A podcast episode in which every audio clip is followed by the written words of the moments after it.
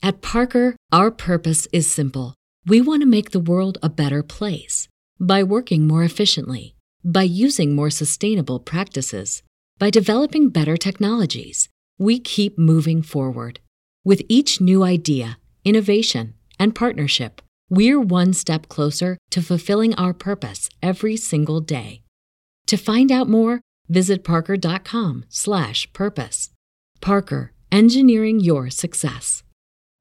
You know how to book flights and hotels. All you're missing is a tool to plan the travel experiences you'll have once you arrive. That's why you need Viator. Book guided tours, activities, excursions, and more in one place to make your trip truly unforgettable. Viator has over 300,000 travel experiences to choose from. Everything from simple tours to extreme adventures and all the niche, interesting stuff in between. So you can plan something that everyone you're traveling with will enjoy. Real traveler reviews give the inside scoop from people who've already been on the experiences you're considering. So you can plan with confidence. Free cancellation helps you plan for the unexpected. And 24 7 customer support means you can travel worry free. Download the Viator app now and use code Viator10 for 10% off your first booking in the app. Find travel experiences for you. Do more with Viator.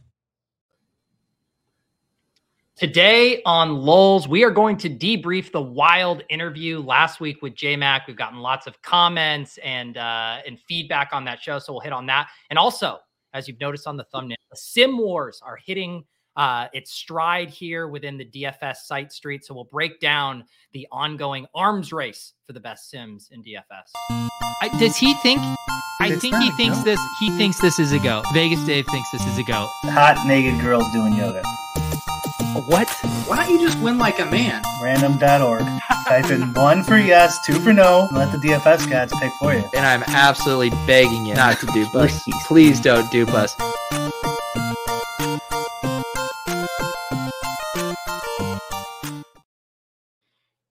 Brian, Brian, Brian, you've had a busy day on Twitter. I saw something about a DFS journalist never revealing their sources. What was that in reference to? That's right. I, I, are you doubling up, Pete, on your echo? Am I? You getting echo from me? You know what it was, be. Pete?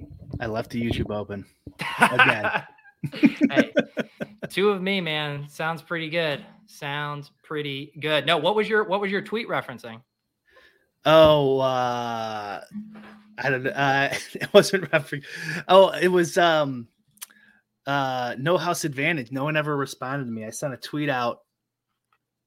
I don't know, four days ago, uh, asking if anyone knows what's going on with No House Advantage. I don't know if you pay attention to this at all, Pete, but yeah, they're like a prop site, kind of though one of those new pick'em sites, yeah. and their account is I haven't checked today, but their account was uh, set to private on Twitter, and people are complaining they haven't been paid out in like two weeks at this point. And um, I don't know. I was just wondering if anyone knew anything. Had you had you ever played on there? No. Okay. Yeah, I I hadn't. I mean, I had heard about them going uh, belly up, but I actually I don't know if I've known anyone who's who's played on there. Anyone in the chat? Get action down on on no house advantage. Was there any news stories about it? Nothing that I've seen. No one linked yeah. me to a story. No one messaged me at all. So yeah, their their site appears to still be up here. Um, if you oh, Google if you Google news, uh, Google News No House Advantage, you get a December 2022 uh, promo code from RotoGrinders. No House Advantage promo code, hundred dollar sign up. Fantasy Labs Odd Shopper, Stokastic. Um, seems r- pretty out of date here. Hmm. Um, but did you have any other macro thoughts about a site like that uh, going under? I mean, it's just bound to happen. Yeah. At some point. And uh, I'm fine. I mean, obviously, I'm not fine with people who are going to lose money, but um, like, you got to kind of expect that to happen. It's happened to me with uh, what was the old one? Fantasy Aces. I, yeah. I, I didn't have a ton of money on there, but multiple thousands, I think, on on that site, and that went under. Just in the DFS poker, obviously, back in the day, sites would go under all the time.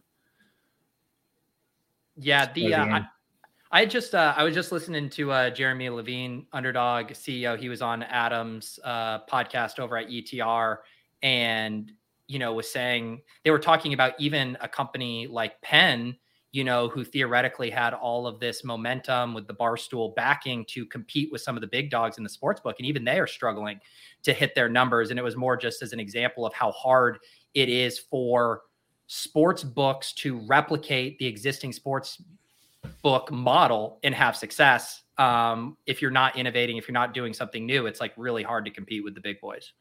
Yeah i bet. I bet it's pain. People just think these businesses are just operate themselves and they're take taking all these profits you know like not there's tons of effort yeah i mean what do you uh, what do you think too about like the responsibility that sites have to to vet these sites that they're promoting because it's a common thing. All these content sites make money, even myself included with Underdog, when you convert users, you know, and affiliate. And there's, you know, is there a level of responsibility of, hey, if I'm getting people on the site, that there's not risk that they're going to to flop and, and run away with your money? Yeah, I mean, that's a tough one because I kind of like my first thought is no, like like how what are you supposed to like get the the the the QuickBooks information for every company that mm-hmm. wants to advertise with you, and um, you know, I, I think like CNN or big companies are held to a different standard. Um, but really, what happens if it does go under is basically those are the people who got the money, are the affiliates. Right. So, I mean, I don't know. It's tough. It's not really your fault, I don't think. Because even even if you did, like this would never happen. But even if you did, like, oh, let me see some of your financials, they just lie to you if they're right. scammers. It, it pretty much just comes down to like, do are you willing to put your reputational risk on the line? Right. Because at some point, people are going to be like, "Hey, you burned me once," like leading me. Yeah. thing. I'm going to lose confidence in your ability to provide me with platforms or offers that are actually good.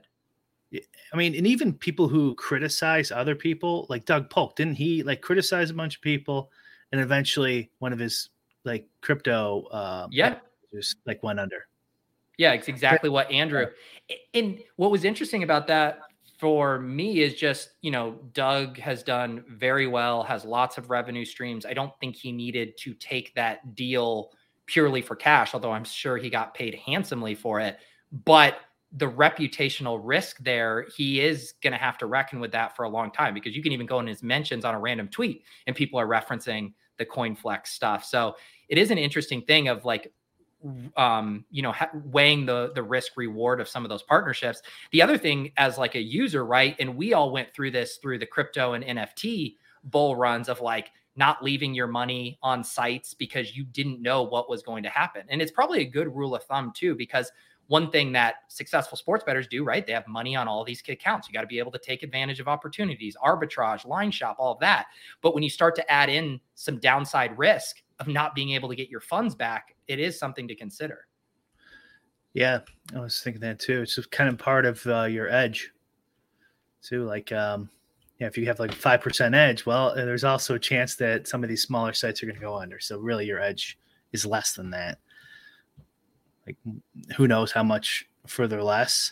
But as long as they have the like PayPal framework or some sort of banking option, you could kind of take your money off and on every day. Mm-hmm. It's when right the banking is really hard to do and you kind of got to leave it on there leave a bankroll on there like back in the poker days that would kind of happen sometimes yeah um, that you can get burned so but I, I guess what i heard too was they were doing some things like they had a lot of hard i don't know if any of this is true like i said no one responded to me but they had a lot of hard um, bonus uh, playthroughs so mm-hmm. like if you deposit money it's harder to get it off and then and then now that it's harder to get you can't do that strategy of you know if i'm going to bet $200 today i'll just put 200 on bet it if i win take it off and put what i want tomorrow right. so that's kind of a a double a double edged sword there where you can't take your money off and then they go under. That that sucks.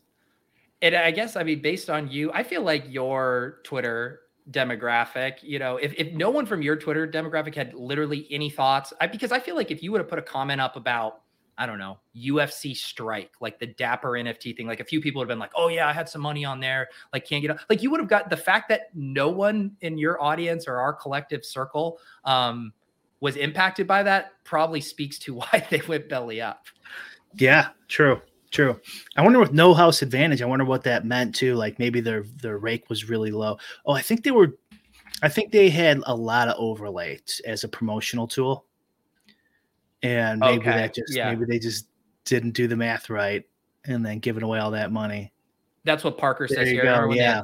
50% overlay every slate and they weren't growing and was wondering how they lasted so long, which is definitely like, I mean, what Yahoo, even with their DFS product, was doing that a ton. All those rake free contests, a lot of overlay rake free contests, because yeah. they were just trying to acquire users. Yeah, they're really they're really conservative though, and like like for the open today um they had like 20 max was their big one which is really small for a major so like they're they're pretty conservative on pricing their tournaments um and they actually have users they have plenty of users on yahoo so and and yahoo is on like a zero percent chance of going under because they're a huge company yeah. that would clearly much rather just pay out uh, this small amount of DFS money rather than get sued for their parent company, you know. So Yahoo, you're totally, totally safe. But yeah, the, they they they weren't. I don't think they uh, were doing as much as No House Advantage, especially when you compare like all the other aspects of the company. Yeah. Let's uh let's talk a little bit about fallout from the JMac interview. Not quite as much interest as the Run Pure Sports uh, Ship It Nation beef, although still a ton of interest. I feel like I even got more DMs, personal DMs about this show mm. than I did other ones. Like, holy cow, that interview was wild. All of that stuff. What What is some of the feedback? You've gotten uh, since we did the show last week with JMac and him having that battle with his developers and launching a new site. Yeah, less interest for me than our other drama shows, but um, there's still no the one thing that sticks out for me too is there's still he has a lot of he has a dedicated group of haters as mm-hmm. you can clearly see if you've been following this at all but not not one person has provided any concrete evidence of their claims mm-hmm. that we all brought up on the show. And so um like the I, I don't know some people were harping on like no he owes people money or something like that. They just don't want to say it. So like you know maybe that could be true. There's no way for us to prove anything he says.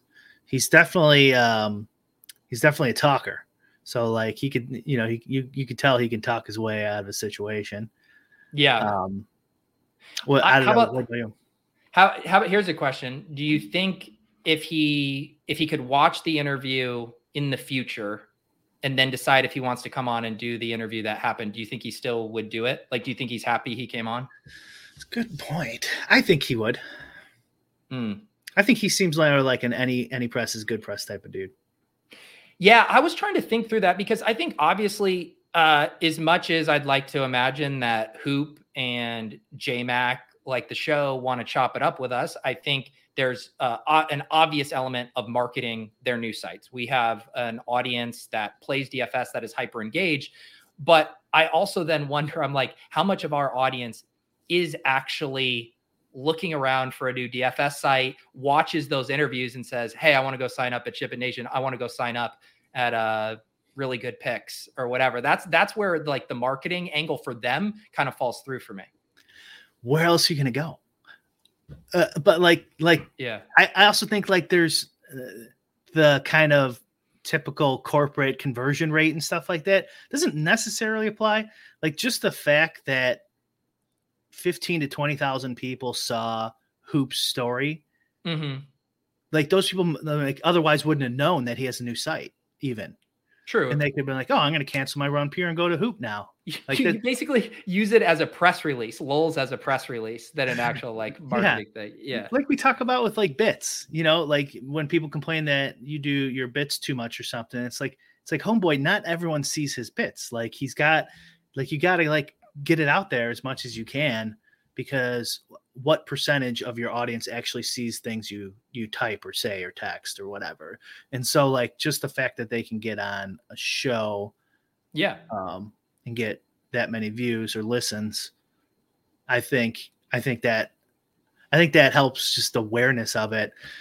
I think but i bet i bet they i bet they got a decent amount of of subs from from our show. Um jmac um i don't maybe maybe i just feel like hoop came off a lot of people uh like i think actually actually changed their mind who didn't like him and then started to like him I think he came across in like if you looked yeah. at like polling favorability rankings, I think Hoop yeah. stock went up, whereas the feedback I got, people found J Mac to I think his percept the way people perceive him, I think went down a little bit.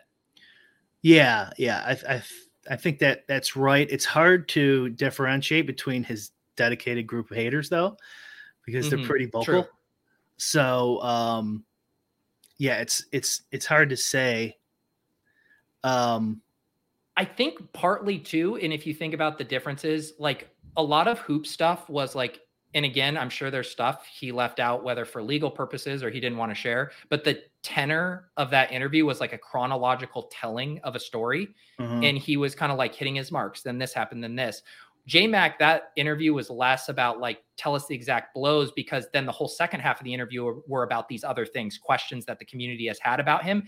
Yeah. And I felt like there was less I don't know, um, consistency or conviction in how he delivered those answers, where it felt somewhat like a politician, someone filibustering a little bit, trying to explain a caveat that then needed further explanation. It just wasn't as believable as Hoop's narrative.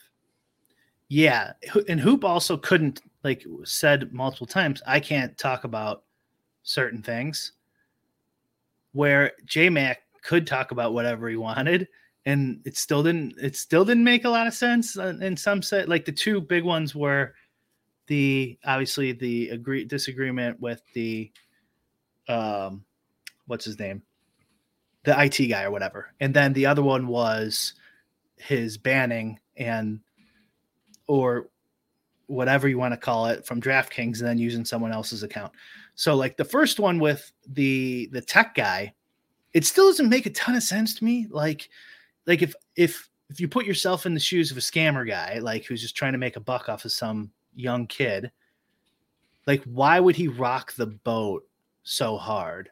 Like why yeah. wouldn't he try to let that deal go through and then get his 50% or something? Why would he push why would he right at the end then go, "No, I'm going to try to charge even more money." It didn't really make a whole ton of sense to me. Um like this guy this guy was just doing like barely anything or nothing and making his cut or his, charging the the fee for his company is uh, like I don't know. It just seems like such a uh, what's what's the word? Not, not like diabolical, like like just like a dumb cr- criminal. Like you're like right. you're you're trying to get caught. You know, you're just you're overdoing it so much. You're just gonna you're you're gonna ruin the golden goose. So like I didn't fully understand it. And then the fact that he's like so certain the guy won't respond or talk yeah. or DM or come on a show or anything is weird. Mm-hmm. Like how he's so absolutely certain. Yeah. I feel suspicious. Yeah. Well, that I would say that whole dynamic is kind of similar to the hoop stuff, right? Where it's like there's still parts of this story that like don't add up, you know? Right. Um and it did it, it, was very funny at the end that uh that J Mac wouldn't weigh in on the Run Pure Sports and Ship It Nation thing there. Right. Uh, I saw some uh, conspiracies uh, popping up on Twitter and stuff uh, that now I don't feel comfortable commenting on, but that was a very interesting uh, response to yeah, yeah.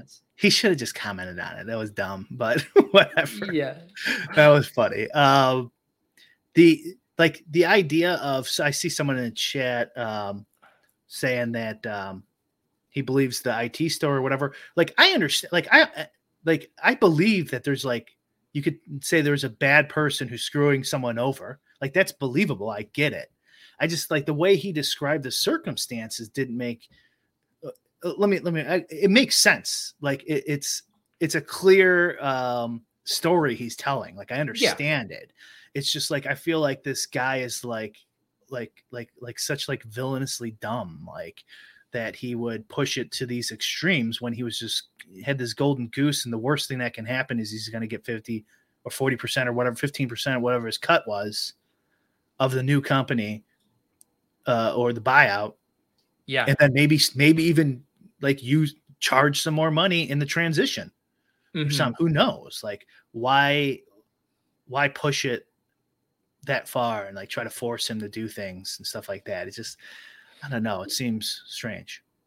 Well, and another thing, like just gauging like the feedback, like if you read the comments and stuff, like almost everyone's reactions had to do more with his stuff about DraftKings and whether he's able to play and like how him getting banned or whatever, self excluded, yeah. how that all unfolded, and kind of some of his other mm-hmm. stuff, like over the years with his kind of marketing style. Like it seems like most people are responding to that. It, there wasn't a lot of people who were like really interested in like you know, going combing through his story with the tech developers. Everyone like no one was pushing back on that, I guess I right. Say. Which yeah. makes which makes it a good story, right? Right. Like what yeah, no, I got the tech guy was screwing me. Like, right. Okay. Well, I guess that makes sense to start your new site then.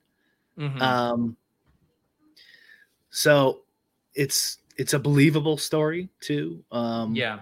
But like, what, what I mean, what are we gonna do? I mean, I, I, that probably probably something like that happened too. Like he could just exaggerated. You know, maybe he had some tech guy who's who's used to charging two hundred dollars an hour, five hundred dollars an hour, and just not doing much but still charging. Like like like lawyers I've dealt with in the past. These people fucking rip you off, you know. So it's completely it's completely uh, a believable story, I I suppose but yeah, people weren't weren't that interested in it. The the self exclusion thing was definitely a weird one for me. So like Travis is in in the chat here, and mm-hmm. for uh, people who don't know, Travis is a professional DFS player, as am I, and uh, we we we talk with our reps a decent amount, not a ton. I rarely talk to them. Like I one word answers usually, you know, like uh, so, but uh, but I can understand why you talk. You're not having more. three hour conversations on the phone with your rep. That's I thought that's it, it, Ryan I do. I was trying. I'm trying to do like a charitable interpretation. Like it makes three hours like actually on the phone. Yeah, like a landline. Um, the uh the it makes sense. Like if you like going to games and stuff, to be friendly with them. Yeah, I don't care about games. Right? They offer right. me all the time, and I'm like, nah, thank you. Um, uh, I have taken a few times, but like, so I imagine there's reason to talk to them a lot more than I do. So I'll grant that. And then mm-hmm. Travis said last week that he believes the part where you overshare on something like mental health or something, and and I can't remember what he said, but he could uh, like he he could believe that part. So I think uh, I've talked with somebody else, I won't say who too, who was on like one of the player committees, and mm-hmm. um, and he he doesn't believe it at all. Like he he talked with some of the people after our show and says, "Is this even believable?" This is from a third source. So, and he's like, "No, that wouldn't happen. Like they wouldn't do that. They wouldn't they wouldn't escalate it to the team that would do that." Um and, and that's no, I was just gonna say, thinking of like what could have happened in like a soft spin on it that he gave, like for whatever reason, if he did personally decide to self exclude, whether his own decision, whether a decision he made with his family or whatever, it's a little easier to say, I accidentally got self excluded by something I said. It wasn't me. Like I wanted to keep playing versus like taking ownership of then having to answer the question, why did you self exclude? And so that's kind of a careful way of being like, hey, that can't get fact checked. Like I doubt the DK rep is going to come out and come say, no, we we actually self-excluded him. Like he can probably tell that story how he wants without fear of like the actual way it went down surfacing. If you let's say let's say he did self-exclude. So this is a reason to believe him kind of is like let's say he did self-exclude. Right. Couldn't he just come on this show or another show and go like, I was running bad and I was just pissed and I never wanted to play DFS again. So I hit that button. I didn't know that you can't get back from it. That ruins the narrative though of I'm a winning DFS player and okay. you should pay me for my picks. Okay. Yeah. I agree with you. Like that makes sense. But like if you are struggling to add new subs and then starting a new company where you need to add new subs, like yeah. that's a hard, hard billboard to put out there. Right. And and here's another thing too. If you're on your new site, if your account is incognito or you're staking somebody and directing them how to play or whatever the fuck he's doing, there's no proof of that anywhere. And that's why I think that, however, whatever the truth is there, I think that's where the interview got away from him because kind of some of that started to compound because then it does match up with my thing. Hey, I need to show that I'm a winning player, that I'm still active, that I'm right. putting skin in the game on the picks I'm playing. So I have to now say, like, no, I am playing, but then how are you still playing? Then it brings up the terms of service questions, which people had. Is that even allowed? And we kind of vaguely got into if that was technically legal or not. But it does, you could kind of see the spiral of just not wanting to admit I personally self excluded, how that then led to having to describe other weird parts of that. Yeah, definitely. That could be part of it. Um, the, the, uh, uh, another, a bunch of comments I got too, where they wanted, uh, the, the projections discussion to go on much longer, but we ran out of time at the end. Yeah. Um, that feedback came in. Um, yeah, we probably could have went another 20 minutes or so, but with the um, the gam back to the gambling, the self exclusion thing, um, it's even kind of like from the win like you're you're a winning player that's why people sub to your site type of thing it's kind mm-hmm. of weird to even get in that spot right because it's like well why are you complaining about um uh like your mental state if you're you know a stud DFS player at right. all. Why are you even in that spot at all? Right. And I think that's why it's like a tough because like multiple things can be true, right? Like you can be playing at those levels. You could one, you could be bad and you could be getting outplayed by the top people. You could be just running really bad. I mean, you you could talk about the swings too, right? Like you could be really good and have what a million dollar downswing if you're playing like nosebleed DFS stakes across all these sports like all the time. So like there's a lot of things that could lead to the point where you need to self exclude or you go busto and have to stop playing. But that's a really, really tough pill to swallow for anyone, much less someone that's trying to sell people on giving them money for DFS tips. I thought another really interesting part of that was him saying, and I actually believe this, that his content was starting to skew more toward like the super small field high stake stuff which the majority of his audience isn't playing because that's like a really interesting dynamic right like most of them want like millie maker level picks and as you know like the strategy for the thunderdome is wildly different yeah i still think that doesn't make a ton of sense like because for just getting subs like if you're beating the thunderdome like people will sub to your site even if they're only playing $10 gpps because they're like, oh god, this is the big, this is the Tom Dwan, this is the right. nosebleed guy. Well, and those nosebleeds are the perfect thing for screenshot marketing, right? They're small yeah. fields, which means you're going to win more, and right. they're big dollar amounts. Yes. And so it checks all the marketing boxes, high dollar amounts, yep. the biggest names, you win more frequently. If you were just posting screenshots from your Millie Maker play, like you'd probably lose subs. Holy cow, this guy has a, a negative whatever ROI in the Millie Maker these first 10 weeks of the NFL season. What am I yeah. doing? Right. That, that's ex- I bet that's exactly why he he did that. Exactly why. It's easier. It's easier to win. It's it's it's harder to win long term though, is because the competition's yeah. so high. But it's easier to just randomly win a Thunderdome every every year. And when there's only five opponents, one thing is that backs his story up is like tax purposes. Because if he was losing all this money more than the subscriptions he was pulling in, he could carry over that debt year after year. So getting rid of that corporation and starting a new one, he would lose all that tax harvesting. Hmm. I didn't even um, think of that. Yeah. So he was probably not significantly in debt in the business. Um, well, not in debt. Like he wouldn't owe anyone, right? Like the IR, the IRS would just so like let's say he made uh, two hundred thousand dollars in subs the next year. If he lost three hundred thousand the year prior, like he wouldn't have to pay any taxes on that, and he'd still have a hundred thousand rollover. Yeah. So, um,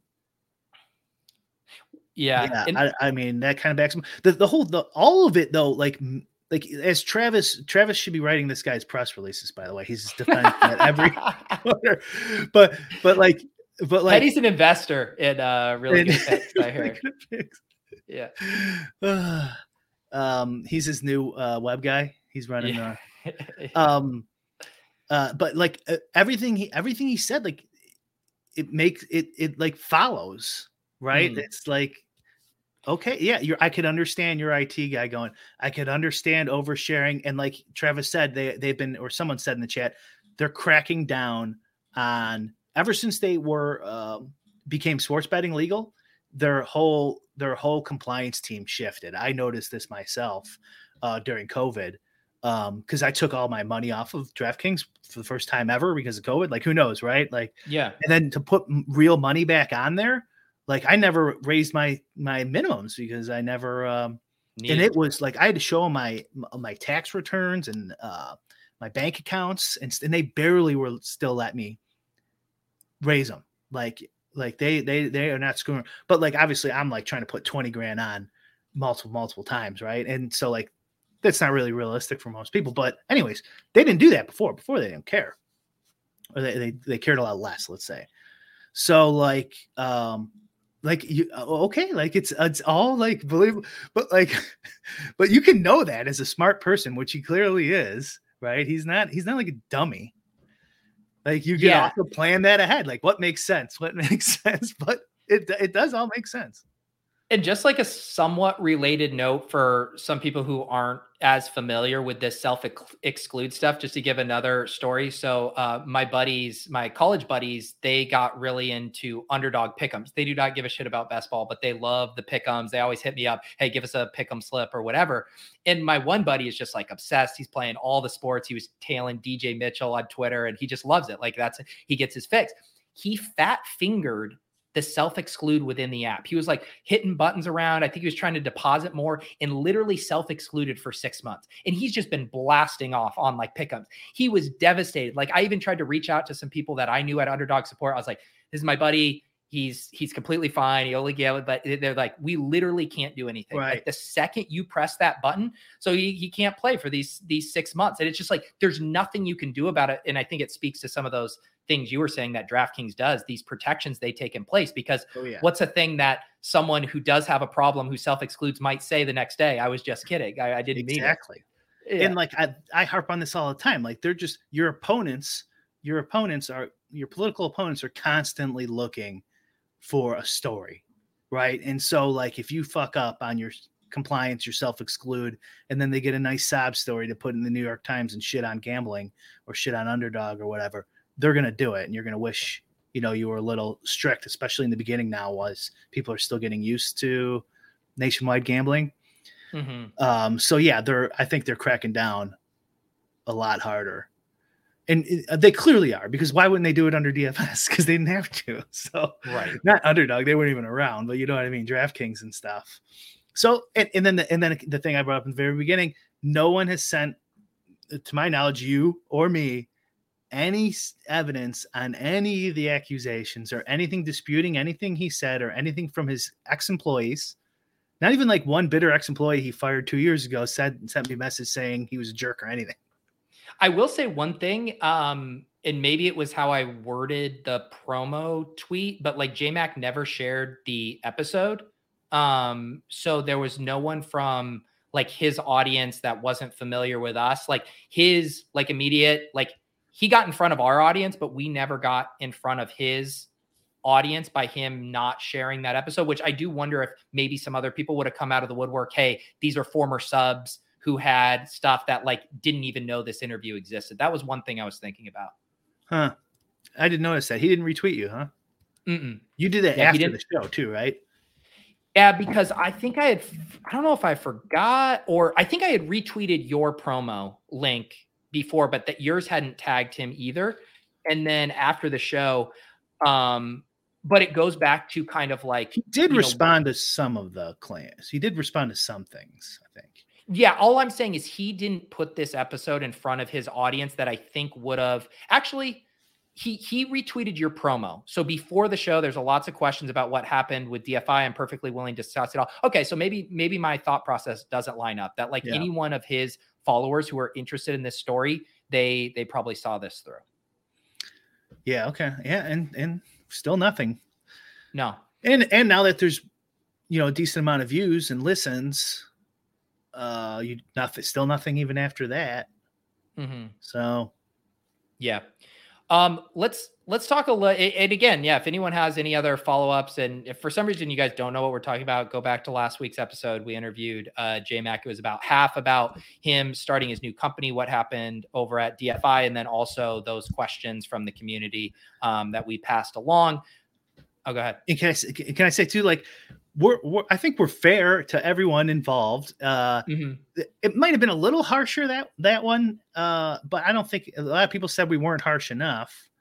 And um, but like you're not going to be able to like just use our platform to promote your new uh, thing. you know I, I, I think that's you're never going to appease everyone, right? Because, like you said, yeah. some people said you did a really good job. Thank you for asking those hard questions. Some people said, oh, I would have gone so much harder. I always laugh when I see those because, buddy, he's not coming to do your show. Like these people think like I'll get him on the mic and I'll be like, you fucking scammer, you're right. this, answer this question. It's like, dude, he's just going to click the X button and log off. So you can right. pretend you're a tough guy with all these hard hitting questions you're going to answer, but you're not going to get an interview. And so you do have to balance, you have to create a space where people feel willing to come talk and that you're going to ask questions that are important. You're not just going to let them get away with a yeah. puff piece but you also have to provide an environment where the guest is comfortable. So I always think it's funny when people are like, "Oh, I would ask the toughest questions." Yeah, buddy, you would have had a t- two second interview. Well, yes, and and also too, like I don't think they they are as good interviewers as they think. Like I think no. like they would just like use insults and stuff like that and call him a scammer and a tout and like that's not you're not getting to the bottom of anything here. And they and they and they and they clearly don't have any inside information because they didn't send us any messages. So no, and we did. I would say we we. I mean, you and I are notoriously lazy with the prep work we did for the show for both the hoop interview and the JMac. We do a decent amount of prep work. I actually had an outline for questions. We DM'd with multiple people trying to get information from what we thought were reputable sources. We didn't turn up uh, anything that relevant um, beyond what was shared on the show. Yep. Yeah, yeah. So I don't. know. I'm happy with it. I uh, hope he's. Uh, I thought. I hope he's happy with it. Yeah.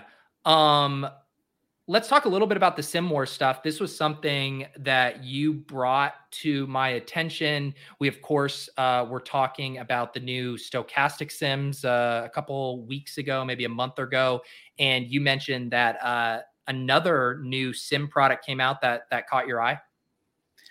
Yeah somebody dm me the the like beta launch of SaberSim's has their new um mlb sim product launching. I think only a few people have access it access to it now. I was going to check it out today, um, but Matt's uh, uh, Zoom broke, and um, we didn't have a time. I was doing stuff he's got like it was right before the show. Mm-hmm. So I, I've seen screenshots though. Um, yeah. And uh, yeah, the Sim Wars are on.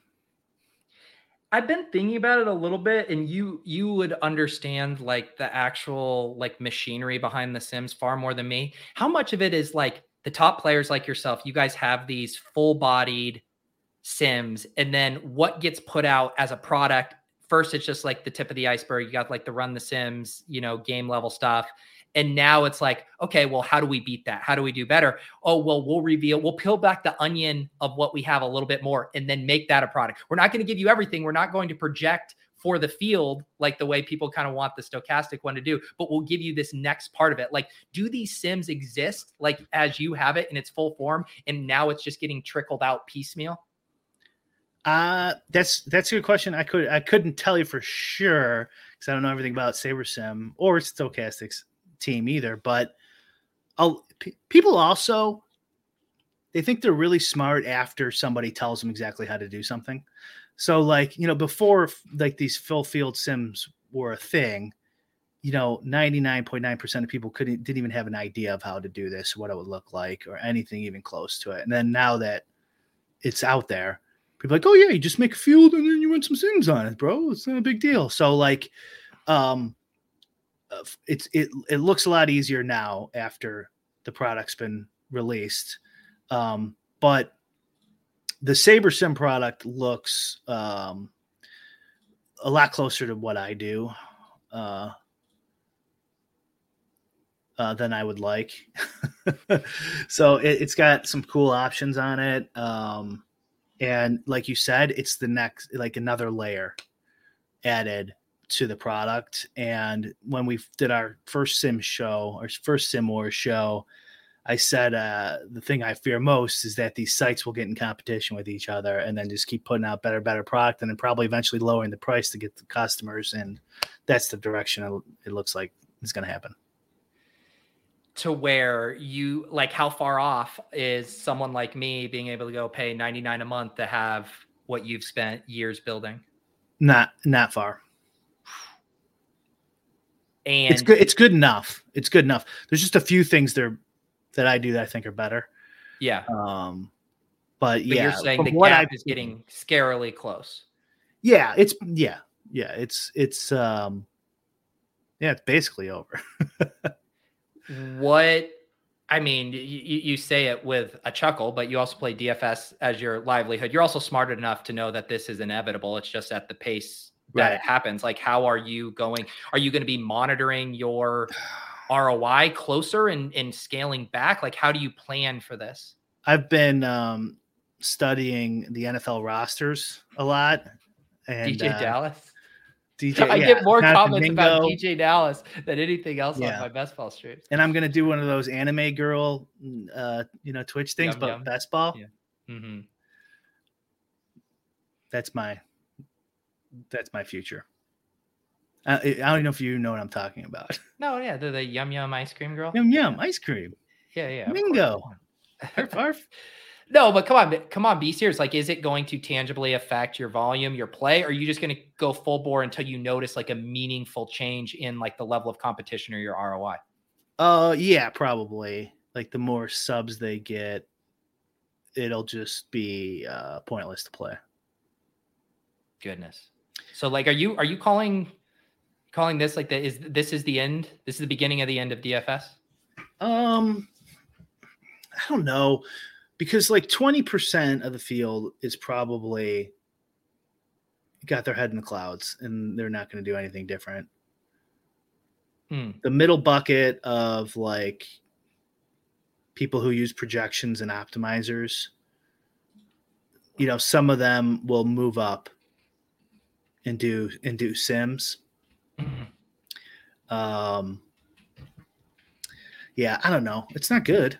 I don't know what to tell yeah. you. Like, yeah, I don't like it. I wish they'd stop. yeah. The it is still like there is an element of DFS still though, right? Where you know what what is uh what is Levitan and Pat Mayo call them the phone shitter bros, where like that's not going away, right? Like the people's desire this was another thing they were talking about on the underdog interview with jeremy it's like people still want to turn a little bit of money into a lot like the millie makers are still going to fill. Um i guess it's maybe maybe is the impact travis says maybe the end for people who are simming early is it what it's actually wiping out isn't the casual player who's willing to be a losing player in exchange for entertainment but the person who had hopes of playing full time? Yeah well um Oh yeah, if you had hopes of playing full time even two years ago, that was probably a bad idea. Like, of course, mm-hmm. some some people ended up making it, but uh, you know that's like the 0.1 percent. Mm-hmm. I mean, the end for people who are simming early that doesn't make any sense. Like the the the, the I mean, it would be the end for Travis too. The like the thing with with Travis is, um, you know, like because he makes his own projections, he has his own little game theory tricks, and et cetera, et cetera but that still won't work if like you know everyone's putting in like these just GTO style, you know, simmed out projections. Like if there's just like barely any edge to be had, like a mm-hmm. lot of the edge is from donkeys, you know, um, like the bottom percent, like just just paying for the rake. And so, like, I'm, I mean, I'm not saying that for sure it's going to happen, but like it will hurt him too. Yeah, I mean it it hurts everyone if there's much better players, much be- much less players who are go from what a 75th percentile player to like the top 99th percentile right now. Like they could be making that leap with these tools. Yes. Um it's like how many are going to do it though cuz it's still like an mm. expensive sub subscription. Yeah. And it's still like I guess I don't know how like that so one thing that you had said about the Stokastic one too and I remember listening to Blender when he talked to DeColts on his and stuff about like there still was that element of forecasting what the field would do. And are you saying that this new SaberSim one is now more accounting? That's what that? it looks like. Yeah. Um, and Tra- Travis says here, the more I hear Sims, the more the profit goes up. And and that that I mean, I hope you're right. Like I hope um that the uh the Sims aren't good. Yeah you know, not just theirs, just maybe Sims are bullshit in general. Great. That'd be fantastic. I'll figure something else out. Uh, but I'm not sure. I'm not sure. I don't have your confidence, Travis. I think that the thing to be worried about is what you described earlier, right, Brian? It is the arms race element. It's that these sites continue releasing a better product because they're trying to compete with each other. And so not only is innovation happening, but it's becoming more widely distributed. And that could happen fast with how many people we have in the sim space. Even Levitan on my show said internally at ETR that they're developing some sim stuff for their projections that they're really excited about. Who knows if they would ever release some of that as a product down the road? Like everyone's doing it now, you know, like yeah. this could happen very fast as people try to gain market share. And I think Run the Sims did really good job just getting their name out there early as the first like I mean I don't I don't know the timestamps on SaberSim and Run the Sims the two that put sim in their name but at least they got kind of ahead of what now is the biggest buzzword in in DFS. I was thinking they should stay out of it. I mean like I, I, I kind of like their the brand of they're the ones who make the best projections or something like you pay for premium or whatever. Who you're talking about, At, ETR? Yeah, I, I mm-hmm. thought that's who you were just referencing. That, yeah, yeah, yeah. Well, then um, I said run the Sims and SaberSim, so I wasn't sure who you were talking. Okay, about. sorry. Yeah. yeah, yeah, and and yeah. so I think like I kind of I for, for like you, making their projections available for other people's sims makes a lot of sense. I think, but mm-hmm. if they mm-hmm. wanted to do a sim too, that'd be interesting to see what they come up with. And then yeah, run the Sims. I guarantee Justin would have already had this if he had more funding. Mm-hmm. Um, maybe I'm speaking out of school. I'm assuming that if mm-hmm. he had more funding, he his uh he probably would have because like I mean I mean uh, same same with me and my uh my app is like a lot of it is like well how much do I want to spend uh, to improve to add cool things to this it costs money you know like is it worth it yeah yeah do you still think like so again because this is me showing my not fully understanding like how the sims work but like your sim is still naturally going to be different even like some of your inputs and your your special sauce like there still has to be a pretty big edge of like you have your own sim and then let's say hundreds of people are using the exact SaberSim sim. like that still has to be an advantage for you because they're all dealing with the same input you talk about garbage in yeah. garbage out even if it's good in good out all people being on the exact same thing we know that's not optimal this is how the burrito brothers never dupe each other there's so many combos that you could be running the same sim and you won't dupe each other. Hmm. In these re- big sports like NFL, MLB. So, mm-hmm. um, I wouldn't be super worried about it. MLB, I mean not MLB, excuse me. MMA is tough because you can't service enough customers without getting really creative and how you're going to give them their 150. So that would be that I wouldn't even do it honestly. I would just do it just like Justin's showdown product. I'd make it like almost exactly like that with a few tweaks. Yeah. It does go um, back to oh go ahead. I was gonna say my my my latest sim, I press a button and it cracks the best NBA players' emails and sends a message from their email to DraftKings saying they have mental health issues and they don't want to play anymore. What do you think about that sim, Travis? Would that work? Would that stop you? it can, that that honestly is the best thing. You create a sim that gets yeah. uh, petty, you like that uh, sim excluded. um, Yeah, it is. It's definitely very interesting, and I wonder too, like how I, I definitely would like to to poke around with it when it comes out. Stokastic says they're planning on releasing it before football season for all sports. Pro Plan's currently 130. They said there'll be a price increase because that does go into the part of how just how easy is it to use this. Let's take someone like me who's willing to, you know, cover football closely, know the ins and outs and all of that. And then I sit down and I'm, you know, hand building my stuff. Like how much how easy is it for me to use this? Does this require a full scale process all of this time or is this like all of a sudden this is going to synthesize your process from eight hours down to you know 30 minutes on a sunday. Like that's what i'm curious about. So uh, I, I do like how people are talking about it and matt is in the chat who owns SaberSim so um you know we could just ask him. Yeah he's just said happy to walk walk walk you through it. But i did see uh i did see some some uh screenshots and somebody was telling me about it who used it. And um you could do you could do baseball in like five minutes i think yeah. You do your full, yeah. So um which is a like or maybe it was 10 or something. Mine's like 5 to 10 minutes, it depends. So um very quick. Mm-hmm. Very quick, yeah. Yeah. Um Matt, um h- how about this? I'll make you an offer. Um you seem like a family man, you got the baby and the Bjorn there. I think what would help us to justify bringing you on the show is if you could get in like an embroiled battle with some of your developers. SaberSim splits off. There's now one site called Saber, another called Sim. Um, all kinds of drama. Maybe one of you's hooking up with one of each other's spouses. If you could do that, I think we could bring you on the show and put on a really entertaining interview. That'd be fantastic. Yeah. Just challenge someone to a fight. Uh, yeah. You know, there's lots of options here. D- the Colts versus Matt Hunter, uh, like pay per view arm wrestling match. um, what uh, I'm also uh, yeah. What what what sports are you playing right now, Brian? Are you do are just MLB and MMA? Oh shit, yeah, MLB. I got to change my Seattle lineup. I forgot about that. I think Uh-oh. I got time. Um, yeah, MLB, ML, PGA, and MMA right now. Yeah. How and and how are you doing? It was a couple shows ago. Someone had mentioned you taking down a an MLB night. Are you still? Are you yeah, having I took, season? I took one down, uh, but I haven't won since then. PGA. Uh, don't get me started on PGA. I want to get you started. What's up? It's just like the most variance of any of the, the sports. It's insane because like I don't know. I mean, I've been in I've been in like top ten going into Sunday, like six out of the last eight weekends, and like I'll finish 380th or something. Like it's just not even fucking yeah. close.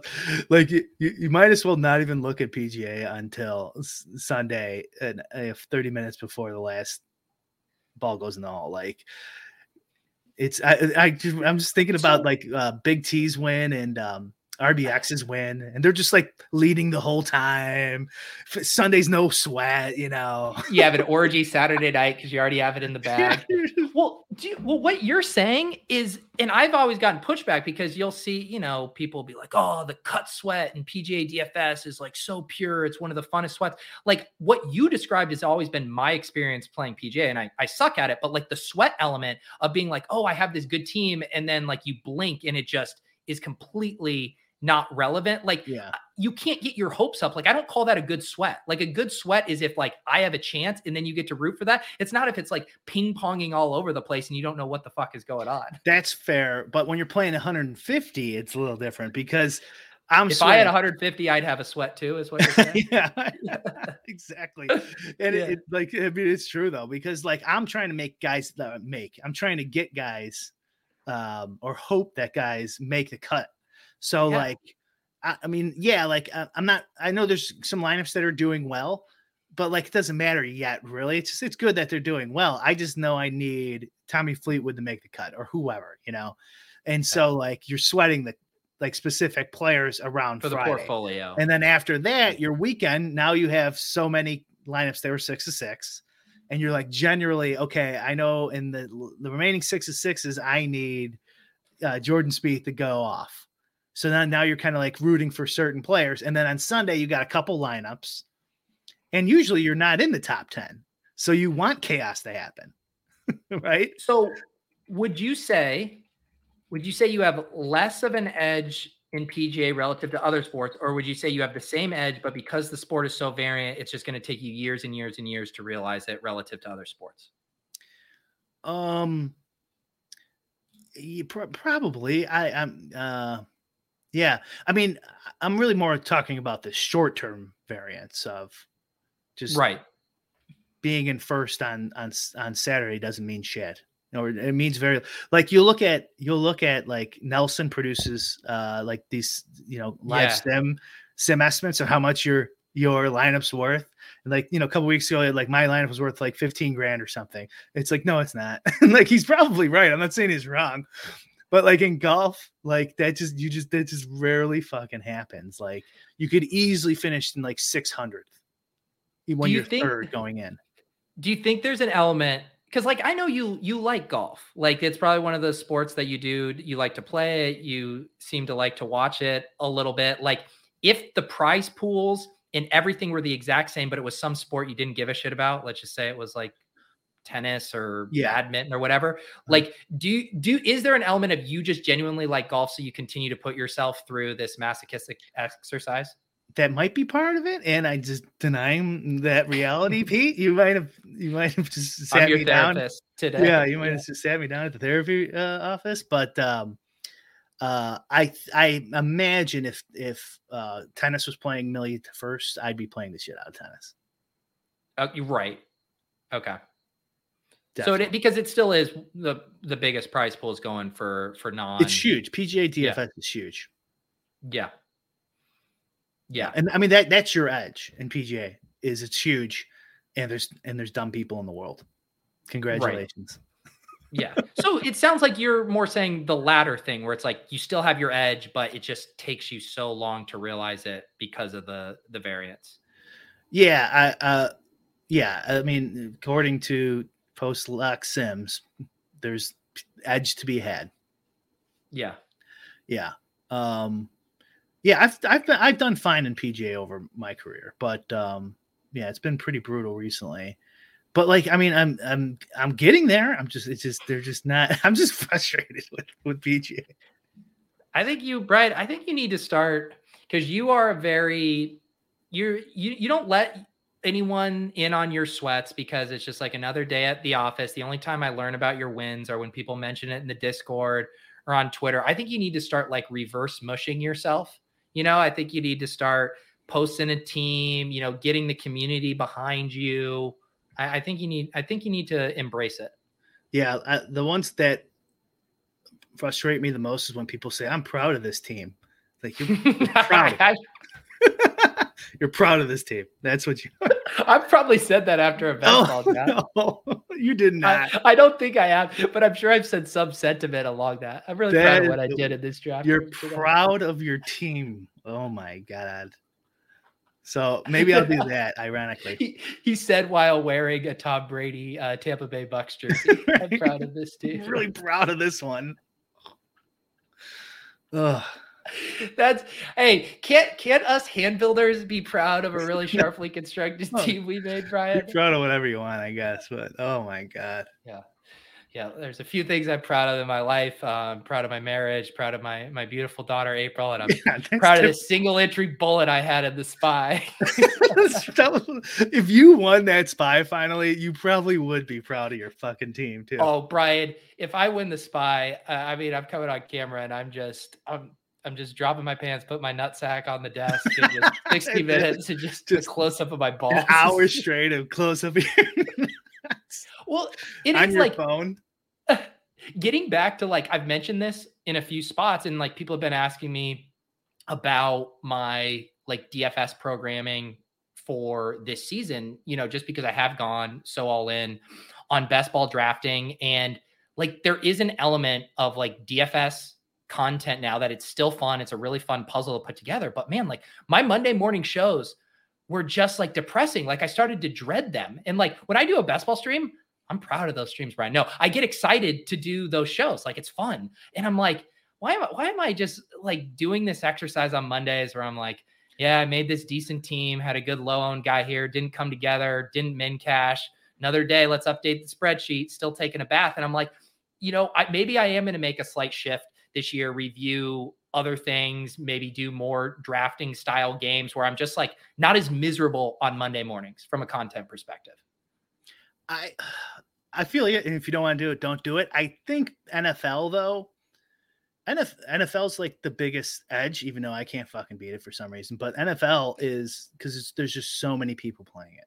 They're so yeah. huge, and the reason you lose all the time or whatever, like it's so hard to win, is because they're so big comparatively to all the other sports. Like the JMac yeah. thing we talked about earlier. If you want to become a huge, you know, get thirty thousand followers as a tout, play a six max don't play yeah. 150,000 max entry because you're never going to yeah. fucking win it.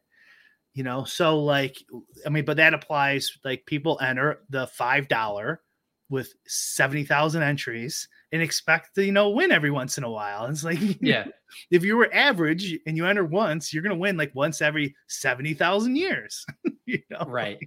Exactly. It's, it's extremely hard. And even the spy is two or three times or bigger, way bigger than all the other sports. You know, even the PGA one, it's like two, three, four times bigger. Yeah.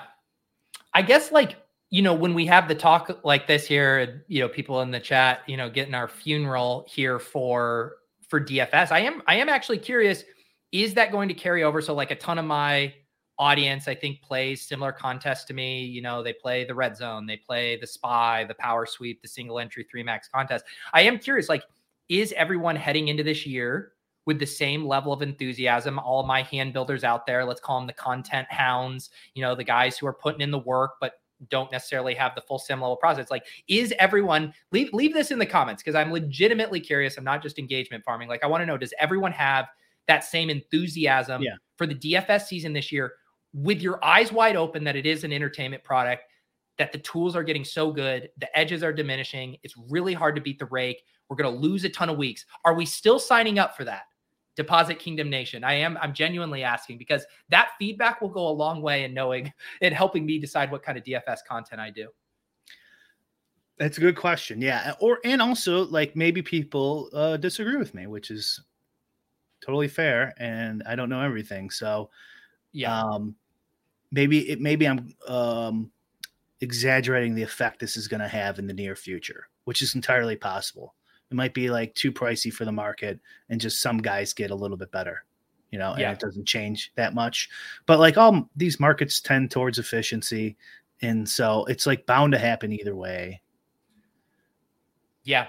I think the other thing too that's one thing that's a little bit nice i would say for dfs relative to best ball because like there's no roadmap for contests for best ball, like, yeah, you can know best ball mania, 150 entries, $25. You could like do a bankroll on that, but then they put out some of these better, smaller field contests. And you're trying to, it's mm-hmm. like your bankroll for that is kind of like a moving target, at least for DFS. It's kind of like you know how many weeks there are, you know which contests are going to be available, and you can plot it out ahead of time in a way that I think is really good for your like mental health and understanding those swings of earmarking that money. So that is like one benefit of like hey, maybe you head into this season with a little bit scaled back bankroll and you're like, yeah, I'm still going to play, but like, I'm not going to be shot taking as much if I'm bleeding out early and I have this money set aside and I'm still going to play lower stuff. But I do think maybe that element is a good thing to bring into a much more competitive DFS space. Definitely. Yeah. And like you could win a million dollars in a few hours. You can't really do that in any other gambling, like for 10 bucks, you know? Yeah. So that'll still bring them in that milkshake will still bring him into the yard. Brian's milkshake brings him into the yard here on LOLz. Appreciate you. Classic LOLz episode. We got a, a, a site going belly up. We talking about the JMac DFS site drama, the Sim Wars. Is DFS dying? What content is Pete going to do this year? I feel like uh, you know every once in a while we have these quintessential LOLz episodes. Brian, I think this one uh, hit all the marks. And I just want to say, Pete, that my mental health is fantastic. Um, Never one problem ever with gambling. You want to shout out your rep here? Yeah, shout out my rep, Dan, yeah. I think. so I am happy and healthy and uh never any so no matter what anyone else says, okay. I have jokes to make, but now I'm like legitimately, legitimately worried. But I will say I do not have a rep. I, you know, I have angled for a rep over the years. I think I've done a lot of good promotion for DraftKings with all my spy reviews. I've never gotten a penny from them. never I, have had to pay for my DraftKings sweatshirt. I've truly never gotten a single. They did a listener league. They did a rake free listener league. That's the one thing that DraftKings has done for me. Mm-hmm. But uh otherwise, I'm completely dead to them, Brian. Yeah. Well, you got to enter. Usually, they just like they give you like an extra ticket or something. So they don't even give you that. They give those to Davis because Davis like grinds all the missions, and I, I can't be bothered to do that. Right. Right. Yeah. Yeah. Um, all right, guys. Uh, audio of this, as always, will go up. Seriously, let me know in the comments, like what kind of DFS action you playing. Are you scaling up or down relative to last year? That'll be an interesting straw poll for me to check out. Anything else on your end, Brian? No. Um, oh, did, did, did the RG extension break for everyone? Um, I think it did. And, uh, it did for me, anyways. And so we're gonna, I think we're gonna put it for free on our app, Pete, because they Ooh. they might not be bringing it back. Okay, gotcha. All so right, that's good to know. I know you use it too, right? I use that yeah. all the time. So like someone asked how much I have of, a golfer, and uh, like I can't even check because I usually use that app. Use the, yeah. What's so funny is I've had that app for so long that I f- completely forgot it was RotoGrinders, and I thought it was just like a built-in DraftKings right. because I got so yeah. used to it. Yeah. Yeah. So um yeah, multiple people confirming. It didn't um, get it didn't get banned. It didn't okay. get banned. They changed their HTML because our site, our app broke too on it. Okay.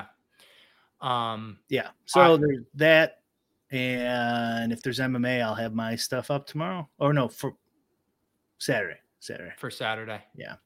Awesome. Um, I am doing uh, randomizer tonight. Uh, some of you guys might know him, most crucified from Underdog Trill Withers uh, show, goes by Sexual Jumanji. Very funny dude. We're doing the show earlier tonight. He had plans, so that will be at 5 p.m. So randomizer at 5 p.m. And then also Davis and I just recorded a podcast with Patrick Laird earlier this morning. It was fun to check in with him before he heads off to Bucks training camp and also got his thoughts on all the current running back holdout conversation and uh, how he would handle it in those spots. So I'll post that tomorrow. The audio will be up on the Take Cast as well. So keep an eye out for that.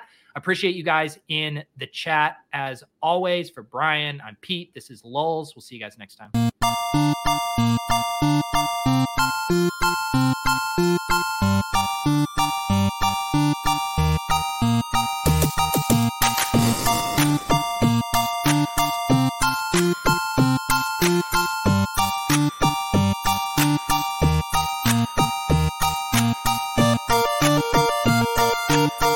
Mother's Day is almost here, and you can get her the most beautiful time tested gift around a watch she can wear every day from Movement. Whether mom's into classic dress watches, rare and refined ceramics, or tried and true bestsellers, Movement has something she'll love. And right now, you can save big on the best Mother's Day gift ever with up to 50% off site wide during Movement's Mother's Day sale at MVMT.com. Again, that's up to 50% off at MVMT.com. You know how to book flights and hotels. All you're missing is a tool to plan the travel experiences you'll have once you arrive. That's why you need Viator. Book guided tours, excursions, and more in one place. There are over 300,000 travel experiences to choose from, so you can find something for everyone. And Viator offers free cancellation and 24 7 customer support for worry free travel. Download the Viator app now and use code Viator10 for 10% off your first booking in the app. Find travel experiences for you. Do more with Viator.